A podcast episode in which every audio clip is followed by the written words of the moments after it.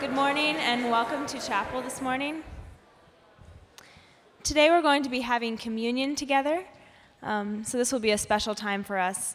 And as we begin, I invite you to open your blue hymnals to number 670 as we read together.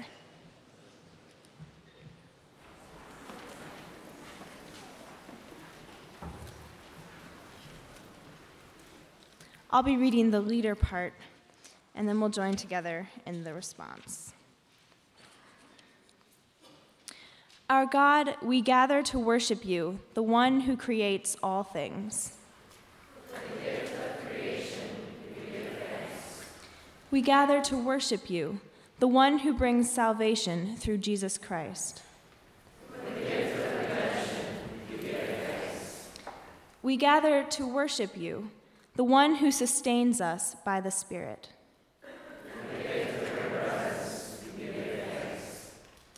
We bring to you our offerings of thanks and praise for all your gifts.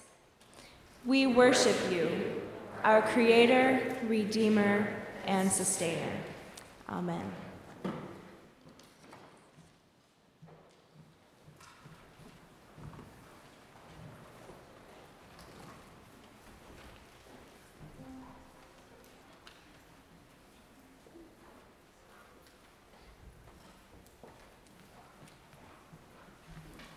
For our opening song, please turn to the blue hymnal, hymn number 1, What Is This Place? Let us stand to sing together.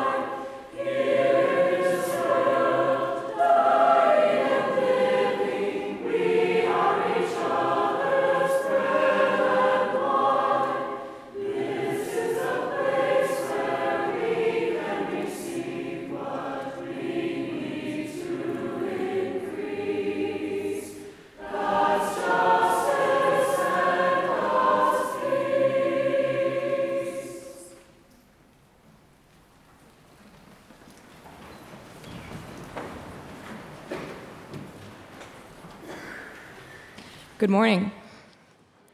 My name is Emily Trapp. I'm a first-year music major. I will be reading from Matthew 26, verses 17 through 29. On the first day of the Feast of Unleavened Bread, the disciples came to Jesus and asked, "Where do you want us to make preparations for you to eat the Passover?" He replied, "Go into the city to a certain man and tell him, 'The teacher says, my appointed time is near. I'm going to celebrate the Passover with my disciples at your house.'" So the disciples did as Jesus had directed them and prepared the Passover. When evening came, Jesus was reclining at the table with the 12, and while they were eating, he said, "I tell you the truth, one of you will betray me." They were very sad and began to say to him one after the other, "Surely not I, Lord." Jesus replied, "The one who has dipped his hand into the bowl with me will betray me. The Son of Man will go just as it is written about him, but woe to the man who betrays the Son of Man. It would be better for him if he had not been born."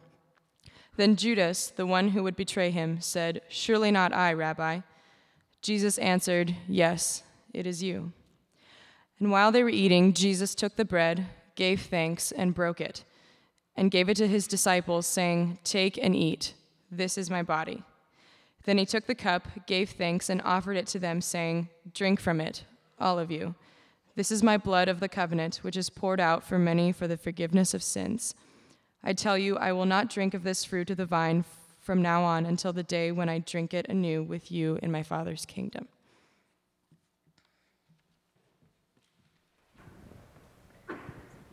Good morning. Morning. Hi. So childhood memories are always interesting things. I invite you to take a moment and think back to your childhood.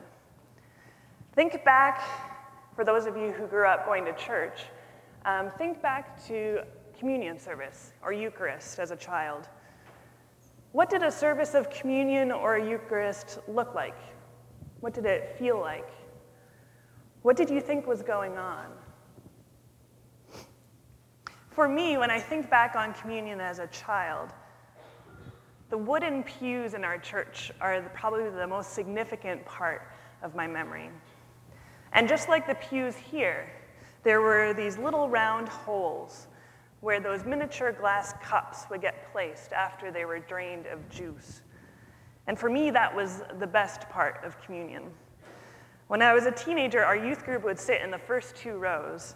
I'm not really sure why, but that was the tradition.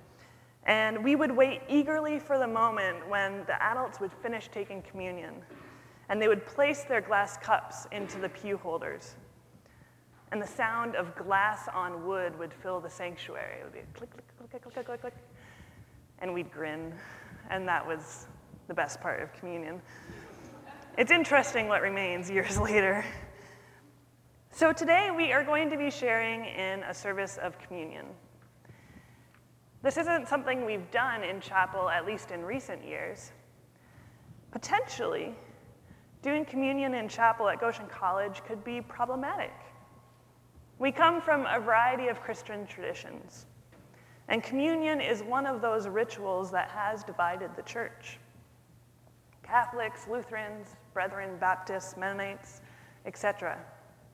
We all have different ways of talking about and understanding what happens when Christians share in the bread and the cup. But for me, it was in sharing communion with Christians from a variety of traditions that really brought this practice to life. In my Mennonite church at home, we had a communion service no more than twice a year, and it was always paired with foot washing. Communion would be served row by row. The baptized adults would stand, take a piece of bread, and then everyone would remain standing until the whole church had been served, and they would eat together as one community. Then the process would continue with the juice. And let's be very clear, that is juice, not wine. And like many practices that we are raised with as children, I wasn't aware that there might be different ways of remembering Jesus' death and resurrection outside of my community's ritual. Over the years, I learned more about the meaning of communion through classes of theology and other places, but it wasn't ever particularly significant for my own Christian journey. Then I entered grad school, seminary, and I decided to attend Yale Divinity School, where I was typically the only Mennonite student around. Being in the minority was refreshing, and at times a little bit unsettling. But strangely enough, the most disconcerting part of my experience at first was chapel. We had daily chapels at Yale, and every Friday we would celebrate Eucharist, or the communion. Now, coming from a tradition that practiced communion only twice a year, this regular practice of communion really threw me. My body resisted the routine.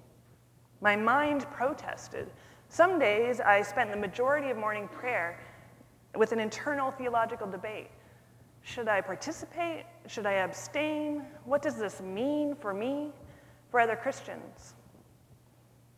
It took me a while to finally figure out what I saw as a deeply profound and meaningful ritual for other Christians and everyone around me, why it was such a thing of resistance for me.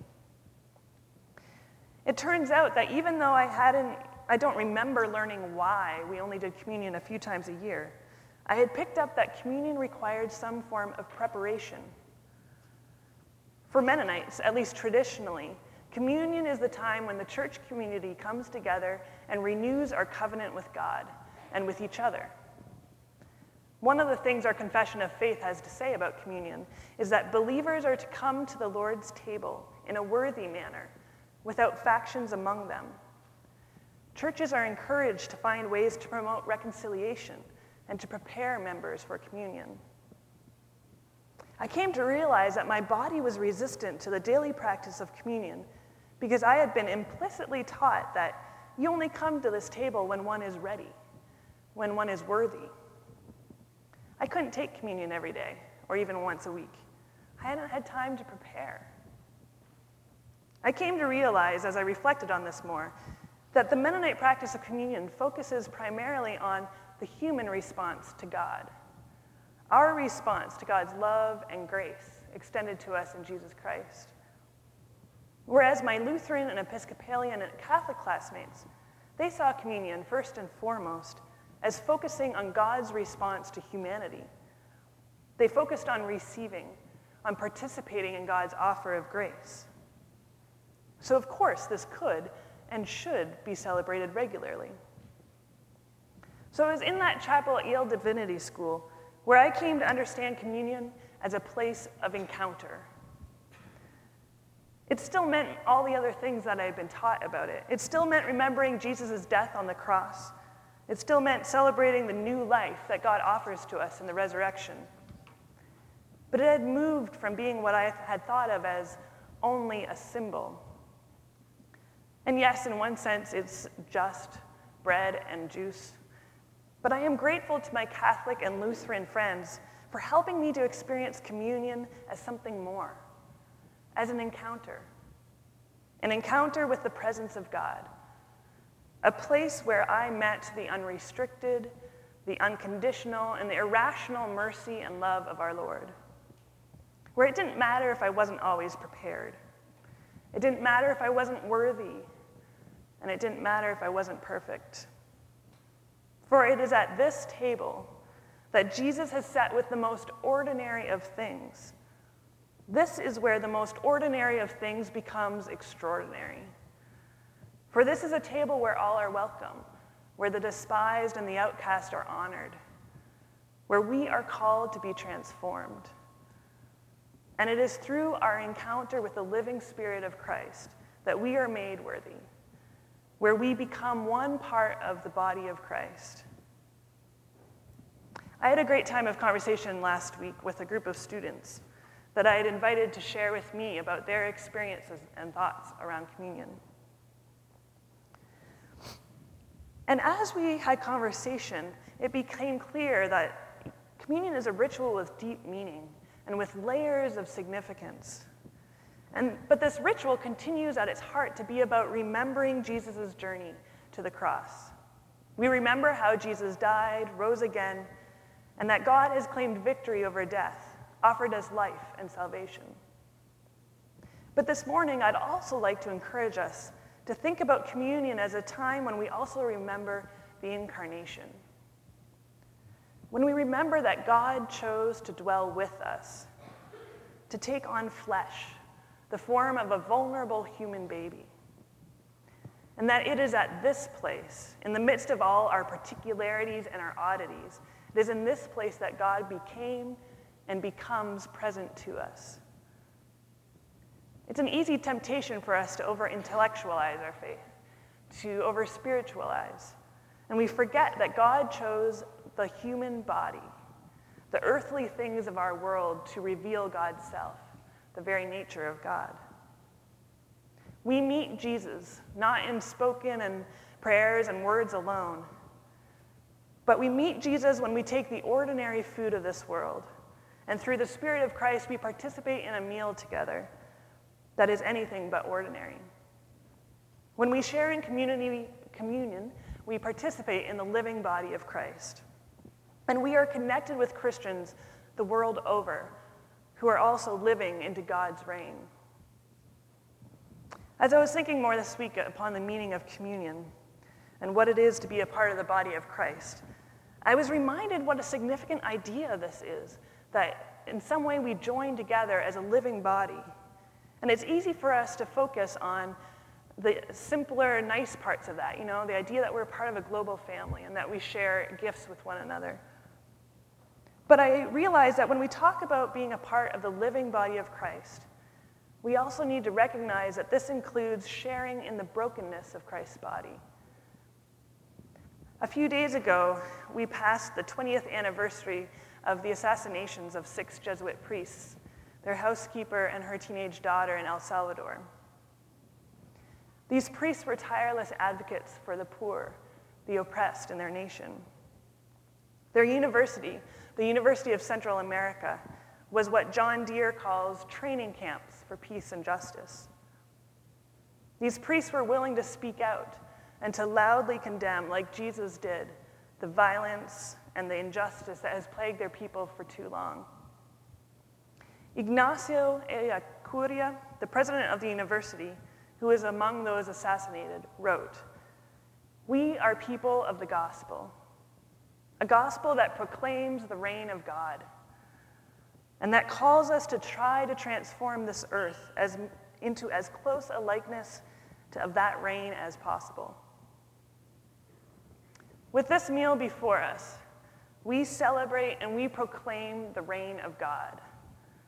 We seek to be transformed into people of the gospel, people who are willing to stand with Jesus and say no to the evil powers of this world, people who are willing to stand with one another, regardless of the cost.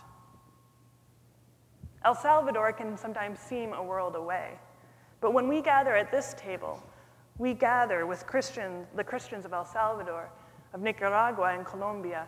We gather with Christians the world over. And we come to encounter one another. We come to share in our brokenness. We come to share in our joy, just as we come to meet our God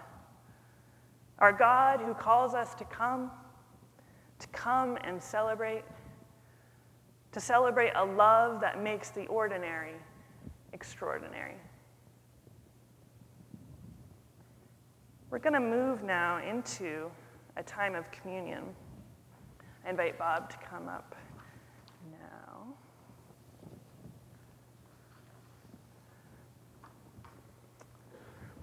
That's the next for you. On the night that Jesus was betrayed, he took a loaf of bread, and after blessing it, he broke it and said, "Take and eat. This is my body." Then he took a cup, and after giving thanks, he gave it to them, saying, "This is my blood of the covenant, which is poured out for many." So now, following Jesus' example, we take this bread and this cup, the ordinary things of the world, through which God will bless us.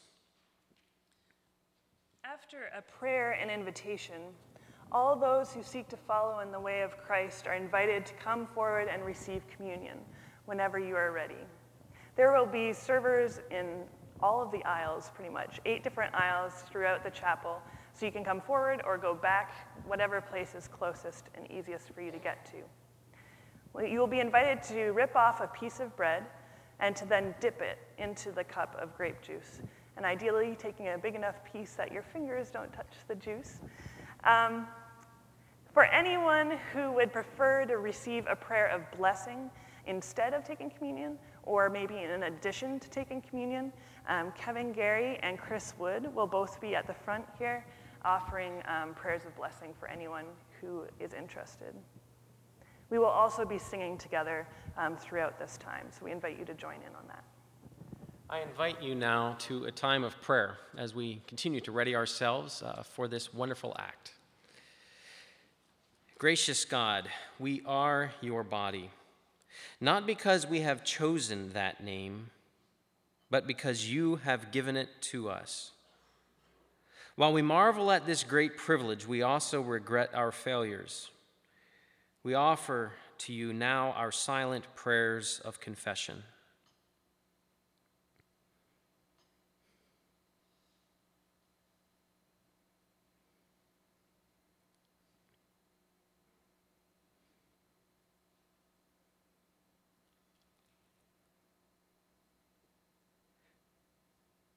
We know that you are abounding in love and grace.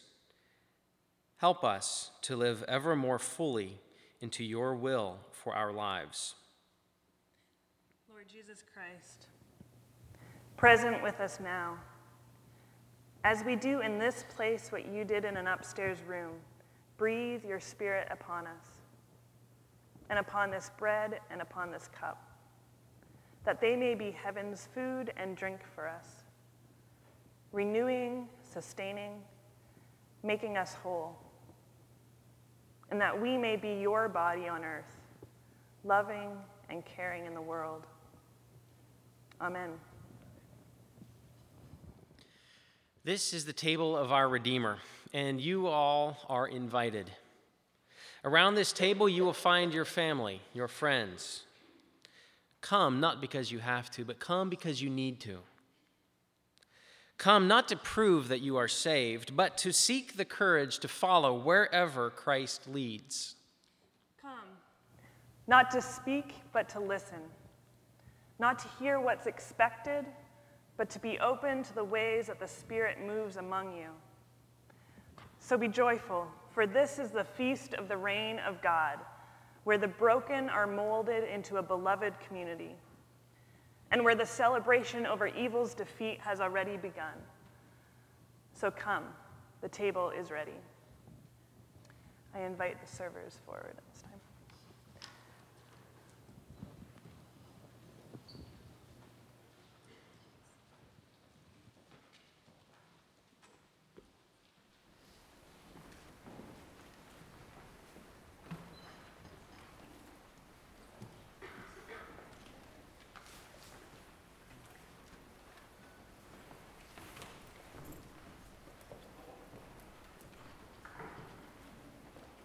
As you get prepared to join for the communion, please turn to hymn number 453.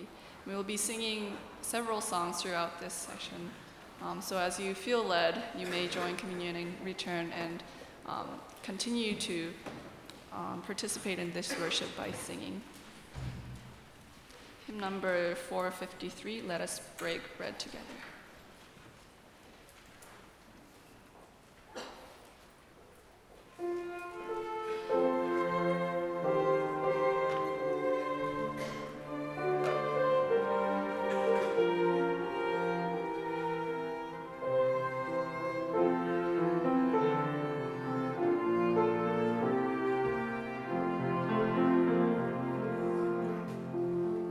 us break bread together.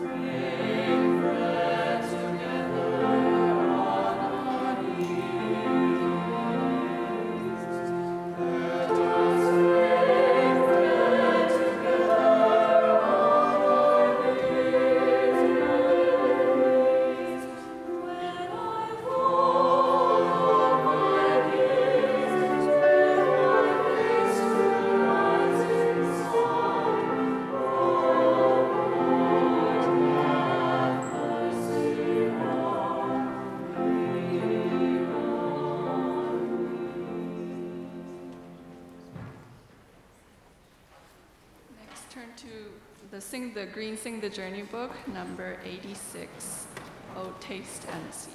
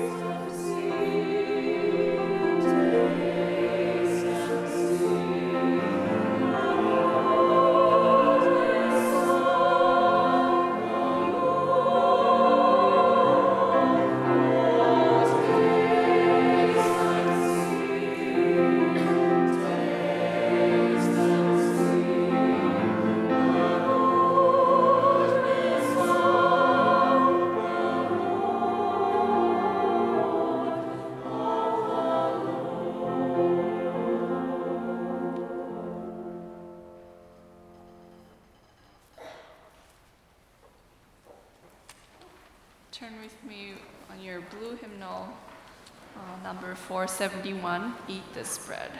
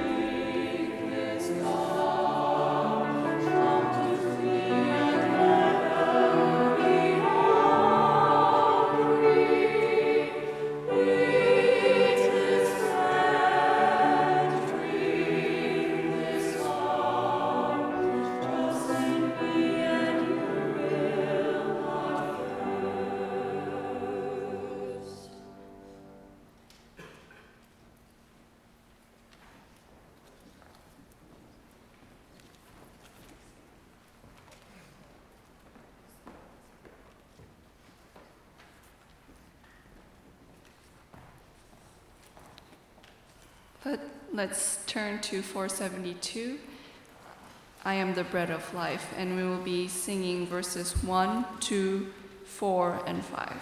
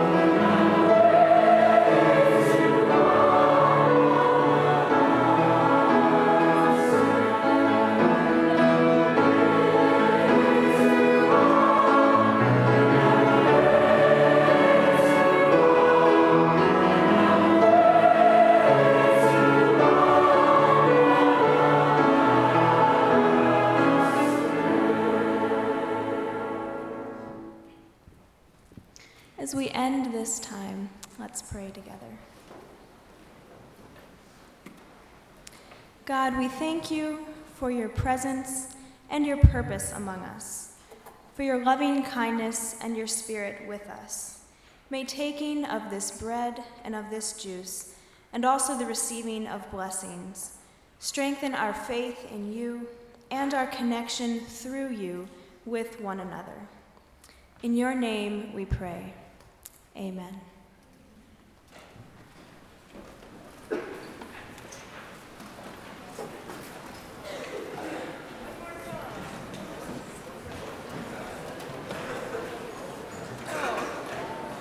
As our final song, please turn to Sing the Journey Book, number 88, Hallelujah, We Sing Your Praises. And we'll be singing the English verse of this song.